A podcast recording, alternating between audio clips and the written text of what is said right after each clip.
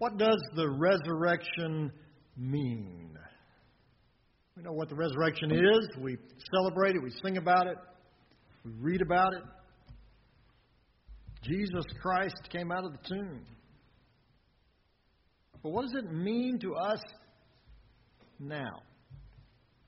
We have an annual holiday to celebrate it. In fact, we celebrate it every week. Every Sunday morning, we gather together to celebrate the fact that Jesus Christ is risen. The fact of Christ's resurrection is woven into everything that we believe as Christians. But what does it really mean?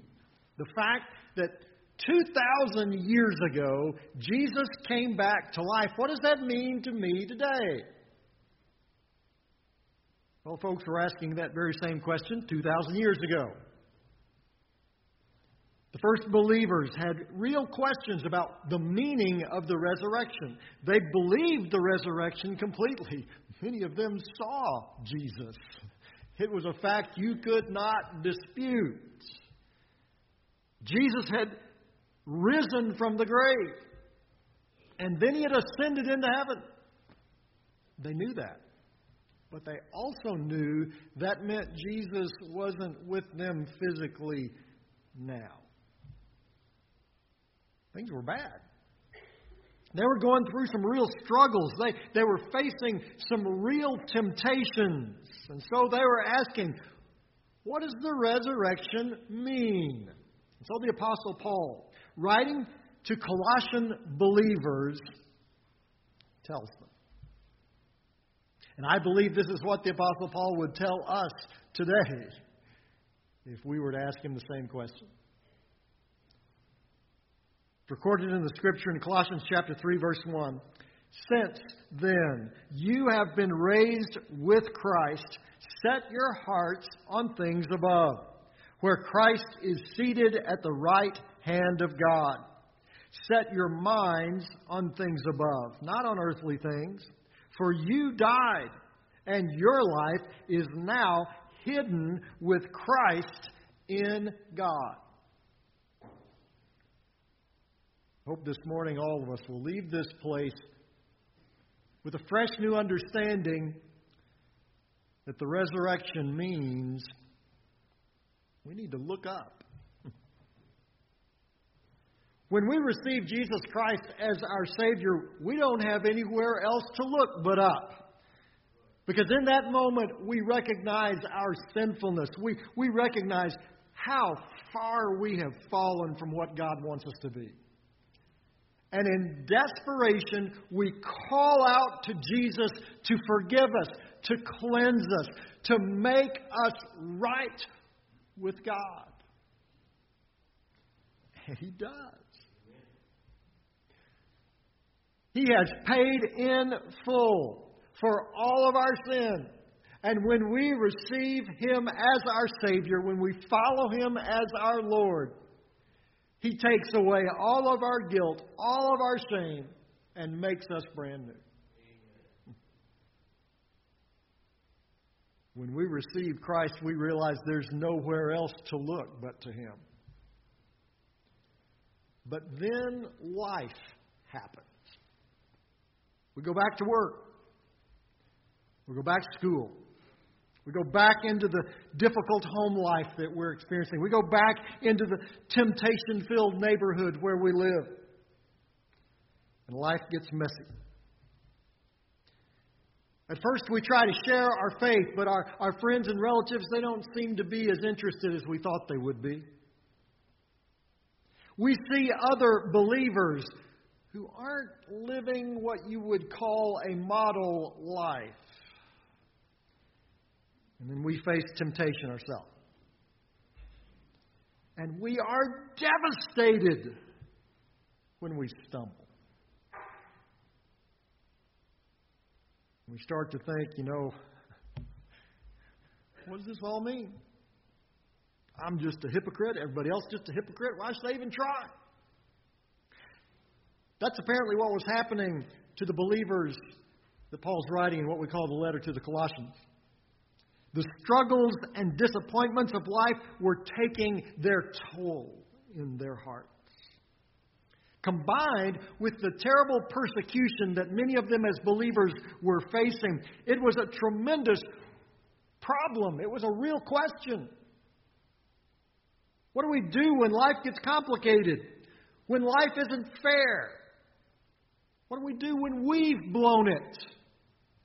And so Paul tells look up. Here's how he puts it. He says, Since then you have been raised with Christ, set your hearts on things above, where Christ is seated at the right hand of God. Set your minds on things above, not on earthly things. When you know Jesus Christ as your Lord and Savior, you have been raised with Christ.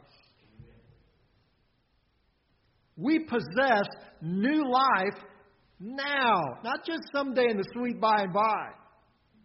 We know Jesus today. And that's where our focus should be. Not on our failures, not on the failures of others, not on the trials that this world will undoubtedly bring. And so the Bible says, aim high. Set your goal on Christ. Far too often we aim too low. When I was learning how to shoot a bow and arrow, I was at an RA camp. Now, many of you know what RAs are. It's kind of the Baptist Boy Scouts, but we were had been taken out to a campground. We were spending a week out there, and and our leader was trying to teach a bunch of nine-year-old boys how to shoot a bow and arrow. I salute all of those RA leaders, Boy Scout leaders that teach nine-year-old boys how to shoot a bow and arrow. That's a scary thing. But he lined us all up, and one by one we would come up. He'd set up a bullseye and we'd take our turn trying to shoot this bow and arrow. There were several guys who had gone in front of me, and they did pretty well. They were hitting the target. They were do, doing all right. And I, I didn't want to look like I didn't know what I was doing, so I got up there and I got that bow. I pulled that arrow back and I aimed right down the shaft of the arrow. I put the point of the arrow right in the center of the bullseye, pulled the bow back, and let that arrow fly. And it flew right into the ground 10 feet in front of the bullseye. So I said, wait a minute, let me have another turn. Let me have another turn. So, so I, I got the arrow back and, and, and did it again. I looked right down the shaft of there, put the point right on the bullseye, pulled the arrow back, and it flew 15 feet away from the bullseye. And, and our leader came over and said, You know, I, I think I know what you're doing. Tell me how you're aiming. And so I told him, I said, I'm looking right down the arrow, putting the point right in the bullseye. And he said, You know, your problem is this thing called gravity. Because when you shoot that arrow, gravity starts to pull it down toward the ground. And so to hit the bullseye, you've got to aim high. Way too often we miss the target because we're aiming too low. Unknowingly or, or sometimes knowingly. We aim at the minimum of what we think our life should be. We think, you know, I could be a strong witness at work, but it probably wouldn't go over too well, so I don't want to be a bad witness, so I just don't say anything at all. I don't want to put anybody off. I don't want to do it wrong, so I just won't do anything. Or we think, you know, I haven't prayed yet today, and I really need to do that, but I've got a lot of stuff that I need to do right now, and, and my favorite show's about to come on, and, and, and I'll do that a little bit later. Now, don't mishear what the Bible's saying here. Life in Christ is not just about a bunch of rules, things to check off that you have done. That looks at our relationship with Christ from the wrong direction. Life in Christ is not about what we do. Life in Christ is about who we know. The thing is, when you understand that, when you understand that our belief is not in a list of rules, our belief is in a risen Savior, it changes our whole life. It changes how we live because our focus is no longer on us, on what we do, or on somebody else, on how they do it. Our focus is on Jesus. So the resurrection means we need to look up, to look at the face of the Savior. And then when we look up, We need to look it up. Here's what I mean by that. I, I learned fairly quickly not to ask my sixth grade teacher how to spell words. Because everyone who asked her how to spell a word, she would always say the same thing. You know where the dictionary is, look it up yourself. And I would think, well, if I don't know how to spell it, how about go look it up in the dictionary? But I didn't say that out loud, so I knew that wasn't going to work. So I'd go find the dictionary and I'd look it up myself. In this chapter, Paul has taken the gospel, God's word, and he's put it into action. He's put feet to it. If we followed Christ as Savior, great, but what does that really mean? What does life in Christ look like? Let's look it up. Paul spells it out here. Now, actually, in the verses that follow, he spells it out very specifically. But he starts here in verse 3 with a general principle, and an overall truth. Here's what he writes. Verse 3 For you died, and your life is now hidden with Christ in God. As believers, we don't just live looking forward one day to be with Christ in heaven. Now, we do. We do look forward to that. That's going to be great. But that's not all being a believer is about. Because when you know Christ, you live in the reality that your old life died in Christ. And that now you live in the life of a resurrected Savior. And your life is hidden with Jesus. Now, the word that's translated as hidden, it's a difficult word to translate into English. That word hidden, I don't know about you, but in my mind, that, that brings to mind you know, somebody playing hide and seek or, or hiding something under your bed or putting something at the back of the closet so nobody will get whatever it is. You know, that's the idea that brings to me. And it does mean that it's protected, but this word means so much more than that. It's a word that means secure, or locked away or protected. Or more significantly, it's a word that can also mean together.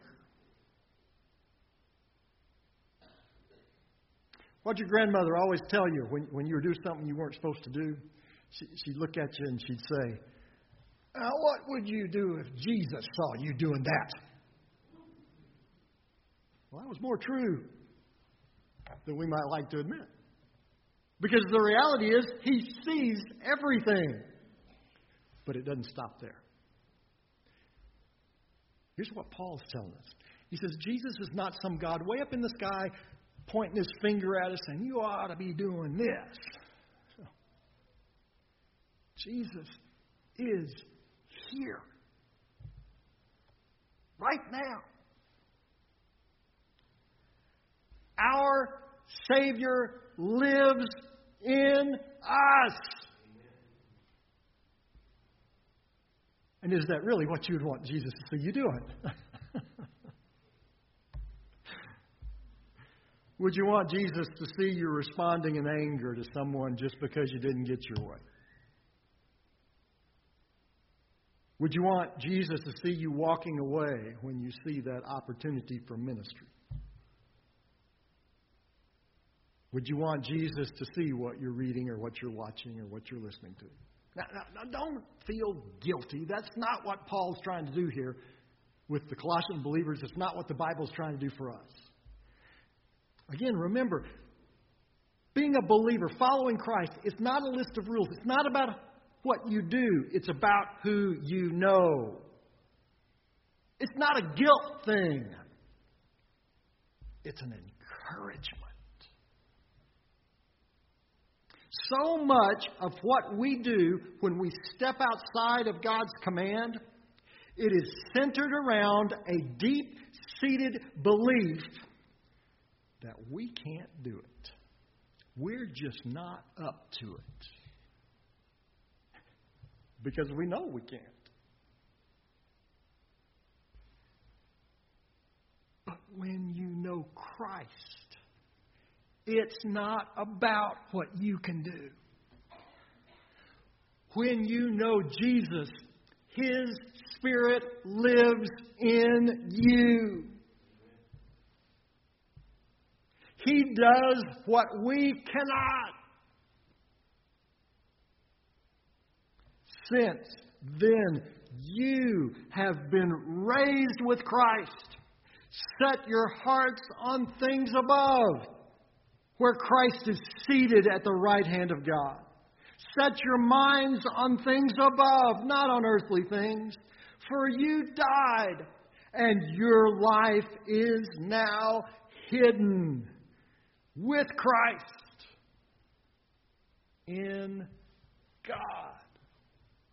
Heavenly Father, help us to realize this truth on this Easter Sunday morning as we celebrate the resurrection, as we realize the significance of this incredible reality that we don't just worship a set of philosophies, we serve a risen Savior. God, encourage us.